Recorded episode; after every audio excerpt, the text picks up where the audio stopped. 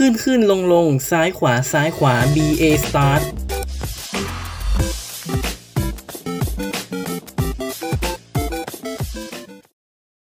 เปิดตำนาน Hitman นักฆ่าหมายเลข 47 ในตอนแรก Hitman เป็นวิดีโอเกมที่พัฒนาโดย IO Interactive หรือ IOI ซึ่งอยู่ภายใต้การดูแลและจัดจำหน่ายโดย Ido's Studio บริษัทจัดจำหน่ายเกมในประเทศอังกฤษ ต่อมาในปี 2009 Square Enix บริษัทเกมจากประเทศญี่ปุ่นเข้าซื้อ Eidos ทั้งเครือ นั่นคือสตูดิโอที่อยู่ภายใต้ Eidos จะต้องไปอยู่ภายใต้พี่เหลี่ยม Hitman ในขณะนั้นถือว่าเป็นเกมที่อยู่ในการดูแลของ Square Enix ไปเช่นกัน จึงเป็นที่มาของบทต่อไปในตำนาน Hitman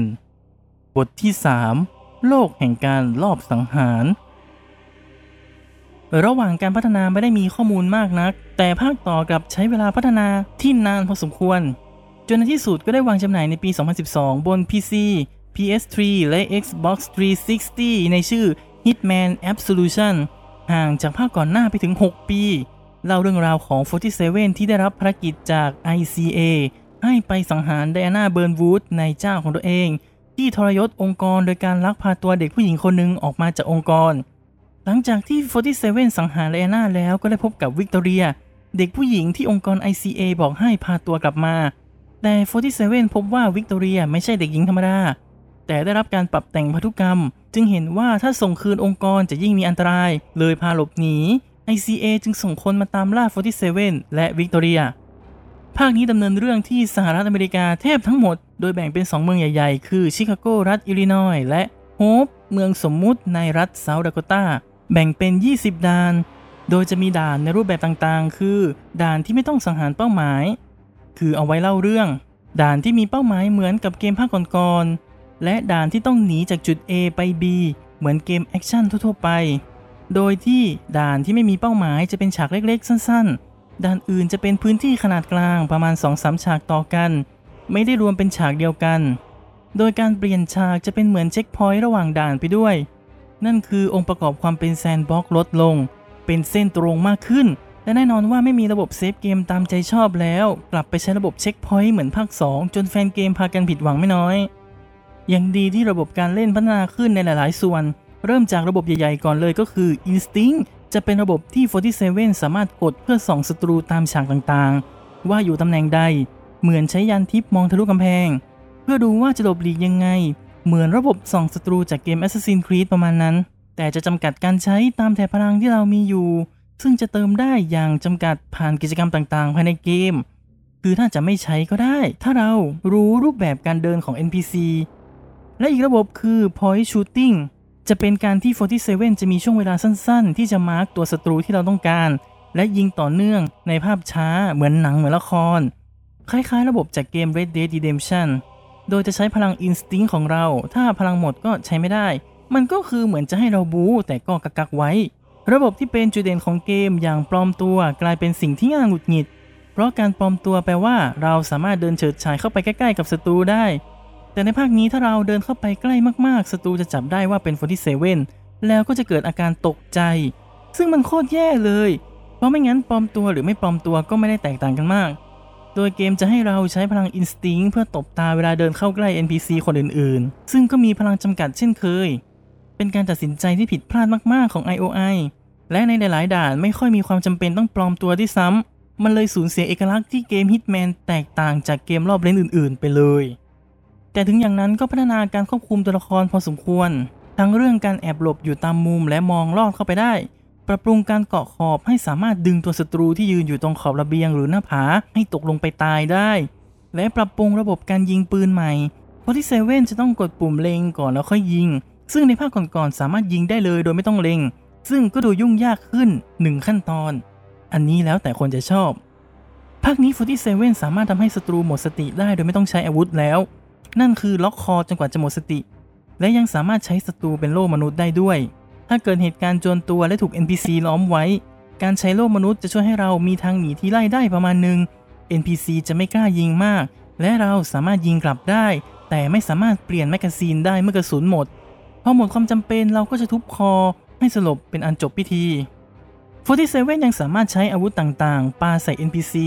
เพื่อทั้งฆ่าและทำให้หมดสติได้ขึ้นกับชนิดของอาวุธ และอาวุธบางอย่างใช้ได้ครั้งเดียวเท่านั้น เมื่อใช้แล้วจะแตกสลายไม่สามารถใช้ได้อีก เช่น ขวดแก้ว ก็เพื่อความสมจริง เราโยนแก้วใส่ใครแล้วมันไม่แตกมันก็เกินไป ระบบเลือกอาวุธที่เป็นวงล้อถูกตัดออก แทนที่ด้วยแถบสี่เหลี่ยมเหมือนเกม Half-Life ซึ่งน่าเบื่อมาก วงล้อมันคือจุดเด่นของเกม Hitman ที่ทำให้แตกต่างจากเกมอื่นๆ แต่อย่างน้อยในภาคนี้ 47 สามารถควงปืนสั้นคู่ใจอย่าง Silver Baller แบบ 2 มือได้ ซึ่งพอได้ยิงปืน 2 มือ เราแม่งอย่างเท่ ในชีวิตจริงทำไม่ได้ไง ต้องมาฟินในเกมเอาเอง อืม พูดถึงปืนคู่ใจของ 47 กันก่อน จริง ๆ มีชื่อว่า AMT Hard Baller ดัดแปลงมาจากปืนโค้ M1911A1 อันนี้ไม่ค่อยมีความรู้เท่าไหร่ แต่น่าจะเป็นปืนสั้นยอดนิยม ซึ่งใช้ body เป็นสแตนเลสสีเงินเปล่งประกายแฟนเกมตั้งข้อสังเกตว่าเลข 47 ถ้าดูตามตารางธาตุจะตรงกับธาตุเงินหรือ silver ก็น่าจะเชื่อมโยงได้ไม่ยากว่าทำไมต้องตั้งชื่อว่า Silver Baller ภาคนี้มีระบบ Challenge เพิ่มเข้ามา นั่นคือจะมีภารกิจย่อยที่จะทำหรือไม่ทำก็ได้ เช่น ปลอมตัวด้วยเครื่องแบบทุกอย่างที่มีในด่าน สังหารเป้าหมายด้วยอาวุธต่างๆ เก็บไอเทมบางอย่างในด่านให้ครบเป็นต้น เมื่อสำเร็จก็จะได้ค่าทวีคูณของคะแนนในด่าน ภาคนี้ประเมินการเล่นของผู้เล่นด้วยคะแนน ถ้าสังหารเป้าหมายก็จะได้คะแนนพอสมควร หากถูกพบเห็นหรือจับได้ คะแนนก็จะลดลง หากสังหารคนที่ไม่ใช่เป้าหมาย คะแนนก็จะลดลง คะแนนที่ได้จะถูกเอามาตัดเกรดตอนท้ายด่าน ซึ่ง Challenge จะช่วยให้ได้คะแนนเพิ่มขึ้น โดยที่ผู้เล่นไม่สามารถทำทุก Challenge ในด่านเดียวกันได้ เช่น ด่านที่มี Challenge ทั้งปลอมตัวให้ครบทุกเครื่องแบบกับสังหารเป้าหมายด้วยชุดสูตรประจำตัวเท่านั้น มันจะขัดแย้งกันทำให้ผู้เล่นต้องกลับมาเล่นด่านเดิมซ้ำๆเพื่อเก็บ Challenge อันนี้คือการบังคับเพิ่ม Replay Value แบบอ้อมๆนั่นเอง จริงๆ มันก็มีฟีเจอร์ยิบย่อยอีกมากมายที่พัฒนาระบบการเล่นแบบรอบเลนที่บางอันก็น่าสนใจ บางอันก็อีหยังวะ แต่ถ้าต้องเล่าหมดทุกอย่างมันก็จะน่าเบื่อ ไปเปิดวิกิพีเดียเอาเองก็แล้วกัน และภาคนี้ IOI เกือบจะทิ้งหัวใจสำคัญของเกม Hitman ไปแล้ว ยังดีที่เปลี่ยนใจทัน นั่นคือเดวิดเบสัน เหตุผลที่ 47 เป็นตัวละครจากเกมที่เป็นเอกลักษณ์มากๆ ส่วนหนึ่งเกิดจากผู้ให้เสียงภาคคือเดวิดเบสัน นักแสดงชาวอังกฤษ เจ้าของเสียงพูดของ 47 ในเกม ตอนแรกเบสันไปติดต่องานในตึกเดียวกับออฟฟิศของ IOI ในระหว่างที่พัฒนาเกมภาคแรก ก็ได้มีโอกาสเข้าไป audition ตำแหน่งนักพากย์ในเกม ทีมงานได้ฟังก็ตัดสินใจเลือกเบสันมาให้เสียง 47 ตั้งแต่ภาคแรกจนถึงบัดมันนี้แต่ทีนี้ในระหว่างที่พัฒนาภาค Absolution เบสันเปิดเผยว่าเขาไม่ได้รับการติดต่อจาก IOI ให้กลับไปพากย์เสียง 47 แล้ว ซึ่งก็คิดว่าน่าจะมีการเปลี่ยนตัวนักพากย์แต่ในท้ายที่สุด IOI ก็ติดต่อให้เบสันกลับไปให้เสียง 47 เช่นเคย นั่นคือ 47 ในทุกภาคต้องเป็นเสียงของเขา ด้วยน้ำเสียงนุ่มใหญ่อันเป็นเอกลักษณ์ แต่ก็มีลีลาที่หาตัวจับยาก และที่บังเอิญก็คือลุคจริง ๆ ของเบสันก็ใกล้เคียงกับลุคของ 47 คือหัวโล้นเหมือนกัน ราวกับว่า Born to be ประโยคที่เด่นมากๆของ 47 โดยเบสันก็ได้แก่ I need to use the bathroom. ที่แฟนเกมหลายคนต่างชื่นชอบ ส่วนเสียงของไดอาน่าภาคนี้เปลี่ยนมาเป็นเจนแพรรี่ นักแสดงชาวแคนาดามาให้เสียง โดยเป็นไดอาน่าสำเนียงบริติชฟังรื่นหูมาก ตัวเกมแม้ได้เสียงชื่นชมจากสื่อรีวิวในแง่บวกมากๆ เว็บ IGN ให้คะแนน 9 เต็ม 10 คะแนนเฉลี่ยจาก Metacritic อยู่ที่ช่วง 79-83 เต็มร้อยซึ่งก็ต้องยอมรับว่ามันเป็นเกมแอคชั่นที่สนุก แต่กับแฟนเกมรู้สึกว่าเป็นภาคที่สูญเสียหัวใจของ Hitman ไปไม่น้อย เพราะระบบการเล่นเปลี่ยนไปเยอะ และความอีหยังวะของตัวละคร เช่น กลุ่มแม่ชีติดอาวุธ ที่มาบุกยิงโรงแรมที่ 47 ซ่อนตัวอยู่ แล้ว47ก็ต้องสังหารแม่ชีติดอาวุธ เอาเป็นว่าเราจะไม่ได้เห็นอะไรแบบนี้จาก Hitman ภาคไหนแน่นอน แฟนเกมเดนตายบางคนก็จงเกลียดจงชังภาคนี้มาก บางคนก็ออกตัวปกป้องว่าไม่ได้แย่นะ แล้วแล้วแต่คนจะมองแล้วกัน ถึงอย่างนั้นก็ทำยอดขายได้มากกว่า 3.6 ล้านชุด ถือว่ายอดขายก็น่าจะใช้ได้นะ แต่ไม่ได้ปังมากดังที่สตูดิโอคาดหวังไว้ นอกจาก Hitman Absolution ทาง IOI ยังออกมินิเกมสั้น วางจำหน่ายคู่กันในชื่อ Hitman Sniper Challenge ตัวเกมใช้ engine เดียวกับภาคหลัก โดยจะเป็นภารกิจลอบสังหารที่ 47 จะนอนอยู่บนดาดฟ้าของตึกฝั่งตรงข้าม และทำการส่องปืน sniper ข้ามตึกไปสังหารเป้าหมาย โดยจะมีเป้าหมายหลักอยู่คนเดียว ในตึกจะมีองค์ประกอบต่างๆ ที่ให้เราเก็บคะแนน Challenge เพิ่มเติม โดยในขณะนั้นจะมีการ login ด้วย Account ของ Square Enix เพื่อเชื่อมต่อเอาอาวุธที่ปลดล็อกได้ในมินิเกม ไปเล่นในเกมภาคหลักด้วย แต่พอถึงเวลาจริงกลับเชื่อมต่อได้แค่ปืนชนิดเดียว และปัจจุบันมีการปิดระบบไปแล้ว ถึงอย่างนั้นมินิเกมตัวนี้ก็ได้รับเสียงชื่นชมจากผู้เล่นและสื่อรีวิวพอสมควร ปัจจุบันสามารถดาวน์โหลดแยกได้จากการซื้อ Hitman Absolution มาด้วย ทาง Square Enix เห็นว่า Hitman ในขณะนั้นเป็นแฟรนไชส์ที่มีศักยภาพสูงมาก ยอดขายเกมก็ไม่ได้ขี้เร มีหนังคนแสดงก็ถือว่าได้กำไร เมื่อตัวเองถือลิขสิทธิ์ของ Hitman จึงช่วยดันแฟรนไชส์ให้หลากหลายขึ้น โดยให้สตูดิโอลูกอย่าง Square Enix Montreal พัฒนาเกมภาคต่อไปออกมา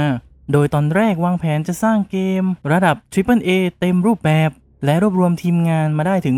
150 คน ในขณะที่พัฒนาไอเดียก็ค่อยๆ ตกไป และทีมงานทยอยถอนตัวออกจากโปรเจกต์ จึงได้ยกเลิกและเปลี่ยนไปทำเกมสำหรับสมาร์ทโฟน โดยรวบรวมทีมงานเดิมมาได้ 11 คน และเริ่มต้นพัฒนาต่อ ได้ออกมาเป็น Hitman Go วางจำหน่ายในปี 2014 บนมือถือ iOS Android Windows Phone ความทรงจำอันหอมหวานของ Windows Phone ใครเคยใช้กันบ้างนะ ตัวเกมเป็นรูปแบบ Turn Based วางแผนกลยุทธ์ โดยออกแบบงานศิลป์เหมือนเราเล่นบอร์ดเกม กราฟิกเป็นสามมิติมุมมองด้านบนแบบทะแยง ทีมงานได้แรงบันดาลใจจากระบบของเกมภาคหลักที่เราต้องใช้ความคิด รวมไปถึงบอร์ดเกมและมากรุก นั่นคือจะมีด่านขนาดเล็กที่แบ่งเป็นช่องๆ เราจะต้องวางแผนให้ 47 เดินไปตามช่องเพื่อสังหารเป้าหมาย ซึ่งพอเราขยับในหนึ่งตา ตาต่อไปเป้าหมายก็จะขยับตาม วิธีเล่นก็ดูจะไม่ได้เข้าใจยาก วางแผนการเดินของเราไม่ให้โดนจับได้และสังหารเป้าหมาย ถ้าเจอประตูล็อกให้ทำการแก้ปริศนาเสร็จงานก็เดินทางออกจากด่าน จบด่าน เกมมีให้เล่นกว่า 90 ด่าน โดยดัดแปลงบางส่วนมาจากเกมต้นฉบับ และสร้างด่านใหม่เข้าไปด้วย ทีมงานเห็นว่าพอเป็นเกมมือถือ ที่ผู้เล่นเลือกเล่นในช่วงเวลาสั้นๆ จึงไม่ใส่ในเรื่องและฉากคัดซีนเข้าไปในเกม ผลตอบรับของเกมออกมาในแง่บวกเลยทีเดียว IGN ให้คะแนนรีวิวที่ 8.2 เต็ม 10 คะแนนเฉลี่ยจาก Metacritic อยู่ที่ช่วง 72-81 เต็มร้อยและยังได้รางวัล Best Visual Design กับ Best Mobile Game จากงาน Golden Joystick Awards ปี 2014 ผลตอบรับที่ดีทำให้ Square Enix ดันเกมให้วางจำหน่ายบน PC ในปี 2015 รวมไปถึงบน PS4 และ PS Vita ในปีถัดมาด้วย และยังนำเกมชื่อดังของ IDOS เดิมมาทำภาคแยก Go ตามด้วย ได้แก่ Tomb Raider Go และ Deus Ex Go ซึ่งระบบการเล่นก็คล้ายๆกัน เพียงแต่เปลี่ยนองค์ประกอบให้มันเข้ากับเกมต้นฉบับของใครของมัน และเพิ่มเติมองค์ประกอบอย่างอื่นเข้าไป เพื่อไม่ให้มันรู้สึกว่าเป็นการเปลี่ยน skin ของเกมเฉยๆ ในระหว่างนั้นยังไม่มีเกมภาคหลักของ Hitman วางจำหน่าย Square Enix จึงอนุมัติเกมภาคแยกอีกภาคออกมาในชื่อ Hitman Sniper วางขายบน iOS และ Android โดยเป็นเกมแนวลอบสังหารจากปืน sniper เหมือนกับมินิเกม Hitman Sniper Challenge แต่อย่าจำสับสนนะ อันที่มีคำว่า Challenge คือมินิเกมที่ IOI เป็นผู้สร้าง ส่วนอันที่ไม่มีคำว่า Challenge คืออันที่ Square Enix สร้างเอง ตัวเกมใช้ระบบการเล่นคล้ายๆกับมินิเกมข้างต้น และนำมาต่อยอดเข้าไป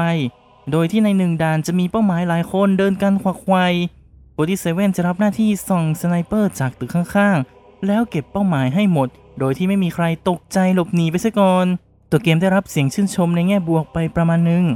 คะแนนเฉลี่ยจาก Metacritic อยู่ที่ 76 เต็มร้อยทำให้ตัวเกมได้รับอัปเดตเพิ่มด่านใหม่เข้าไปอีกหนึ่งด่าน และเพิ่มโหมดซอมบี้เข้าไปด้วย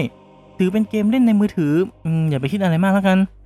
มาต่อกันคราวหน้าจะเข้าสู่ยุคสมัยใหม่ของโจรสลัด เอ้ย มือสังหารที่จะทำให้โลกทั้งใบต้องสั่นสะเทือน ติดตามรายการได้ทุกวันศุกร์ทางแอปพลิเคชันพอดแคสต์ชั้นนำที่รองรับระบบ RSS feed พูดคุยแลกเปลี่ยนไอเดียกันได้ที่ Twitter @starlord4k แต่กำลังใจไม่เอาจะเอาเงินสำหรับวันนี้สวัสดีครับ